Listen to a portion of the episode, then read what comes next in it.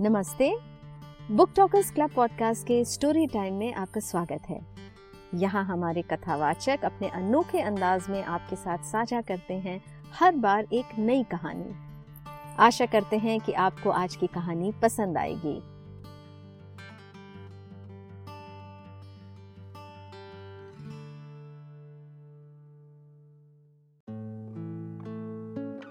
Welcome to BTC. मैं आरती उपल सिंगला आज आपको रस्किन बॉन्ड द्वारा लिखित कहानी, मछली पकड़ने का झंझट, सुनाने जा रही हूँ। उस घर का नाम अंडर क्लिफ था, क्योंकि वह घर एक क्लिफ, यानी खड़ी चट्टान के नीचे था। वह आदमी जो चला गया था, घर का मालिक रॉबर्ट एस्ले था, और जो आदमी उस घर में रह रहा था, परिवार का पुराना रखरखाव करने वाला कर्मचारी, यानी प्रेम बहादुर था। एस्ले को गए हुए कई वर्ष बीत गए थे। अभी भी जब वह पैंतीस, अठतीस की उम्र का था अन्य कहा था और उसने निश्चय किया था कि वह एडवेंचर रोमांस और दूर दराज की जगहों का भ्रमण करेगा। और उसने अपने घर की चाबियाँ, प्रेम बहादुर, जिसने उसने, उसके परिवार की सेवा पिछले तीस वर्ष से की थी, को सौंपकर अपनी यात्राओं पर चल पड़ा। किसी ने उसे श्रीलंका में देखा था। सुना गया कि वह बर्मा के मोगोक के रूबी माइंस, लाल की खाने के आसपास दिखा था। फिर एकदम से वह जावा में प्रकट हो गया। वहाँ वह सुंडा स्ट्रेट के रास्ते की चाह कर रहा था। पर प्रेम बहादुर अभी भी वहीं था। वह आउट हाउस में रह रहा था। प्रतिदिन वह अंडर क्लिफ का घर खोलता था। हर कमरे के फर्नीचर से धूल झाड़ता था।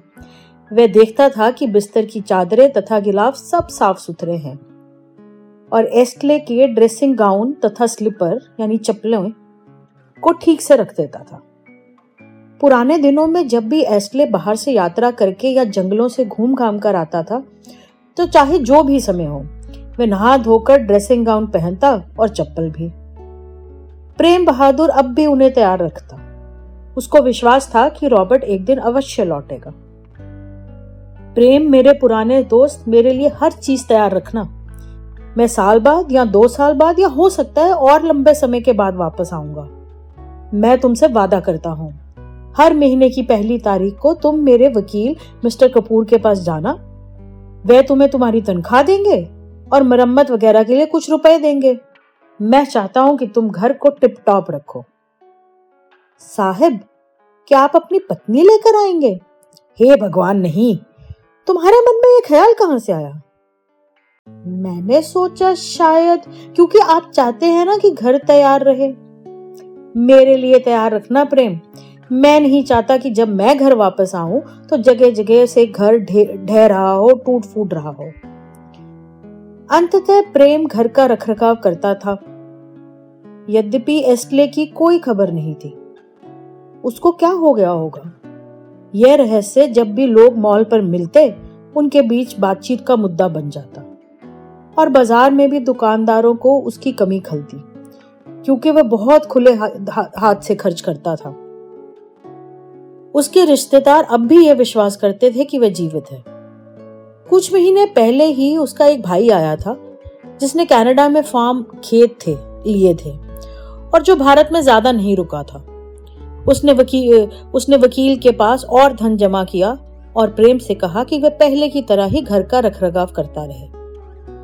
तनख्वाह से प्रेम का जो भी थोड़ा बहुत ज़रूरत का सामान था, वह पूरा हो जाता था। इसके अलावा उसे इस बात का पूरा विश्वास था कि रॉबर्ट एक दिन लौटकर ज़रूर आएगा। प्रेम बहादुर की जगह कोई और होता तो शायद वह घर और लॉन मैदान की इतनी देखरेख नहीं करता। पर प्रेम बहादुर ऐसा नहीं कर सकता था।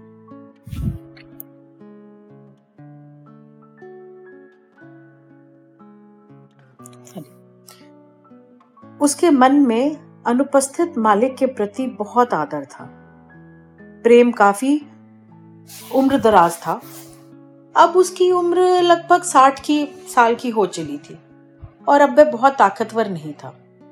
अब उसे प्लूरेसी सॉरी अब उसे प्लूरेसी तथा छाती के अन्य रोगों से ग्रस्त था, पर वह रॉबर्ट को एक लड़के की तरह, फिर एक आदमी की तरह याद करता था। वे दोनों तमाम बार शिकार और मछली पकड़ने के लिए इकट्ठे जाते थे। वे लोग कई बार बाहर खुले आसमान में तारों के नीचे सोए थे। बर्फीले पहाड़ी झरनों से के पानी में नहाए थे और उसी खाने पाने, खाने पकाने के बर्तन में खाए थे। एक बार की बात है, जब वे बरसात में एक छोटी सी नदी पार कर रहे थे तो अचानक एक तंग घाटी से होती हुई तेज बाढ़ आ गई और वे उसमें बह गए थे। पानी की एक दीवार अचानक ऊपर से गरजती हुई आई और उन्हें बहा ले गई, बिना किसी पूर्व चेतावनी के। दोनों जाने मिलकर किसी तरह एक सुरक्षित किनारे पर पहुँच पाए। हिल स्टेशन में वापस पहुंचकर एस्टले साहब कहता था कि प्रेम ने उसकी जान बचाई। जबकि प्रेम सबसे पुरजोर यह कहता था कि रॉबर्ट की वजह से ही उसकी जान बच पाई। इस साल मॉनसून जल्दी आ गया था और देर से खत्म हुआ। मॉनसून लगभग पूरा सितंबर चला और प्रेम बहादुर की खांसी काफ़ी बढ़ गई और सांस भी फूलने लगी थी। वह चारपाई पर पड़ा बाहर बगीचे में देख रहा था। गार्डन का रखरखाव अब ठीक से नहीं हो पा रहा था। एक जगह का डालिया झाड़ झंझाड़ की तरह उगे हुए था। सर्प लिली और और आपस में मिले जुले उगे हुए थे। अंत तो गवता सूरज निकल आया। हवा का रुख दक्षिण पश्चिम से उत्तर पश्चिम हो गया था और उसने बादल को उड़ा दिया था। प्रेम बहादुर अपनी चारपाई बाहर ले आया था। बगीचे में और धूप में लेटा हुआ था। अपने छोटे हुक्के से कश ले रहा था। जब उसने गेट पर रॉबर्ट एस्ले को देखा। उसने उठना चाहा पर अपने पै, उसके पैरों ने उसका साथ नहीं दिया। हुक्का उसके हाथ से फिसल कर गिर पड़ा।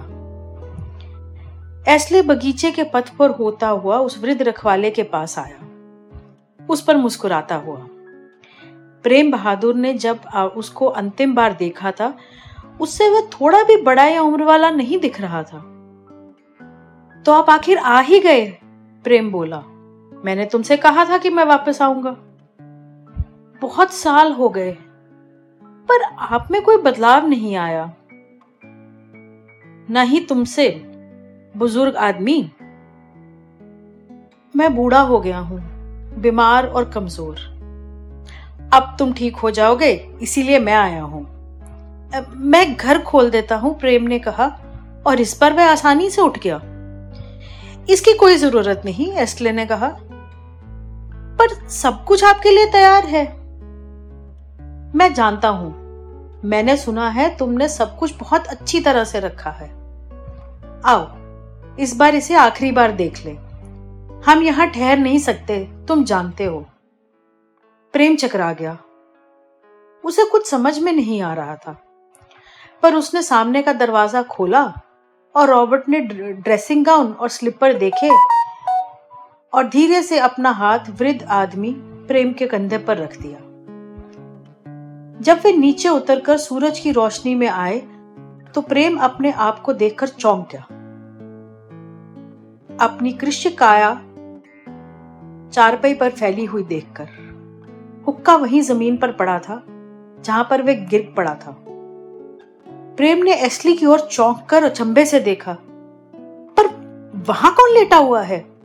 वह आप ही हैं। अब केवल खोल रह गया है, ऊपर का छिलका। असली आप तो यहाँ मेरे साथ खड़े हैं। आप मेरे लिए आए हैं? मैं तब तक नहीं आ सकता था जब तक तुम तैयार ना हो।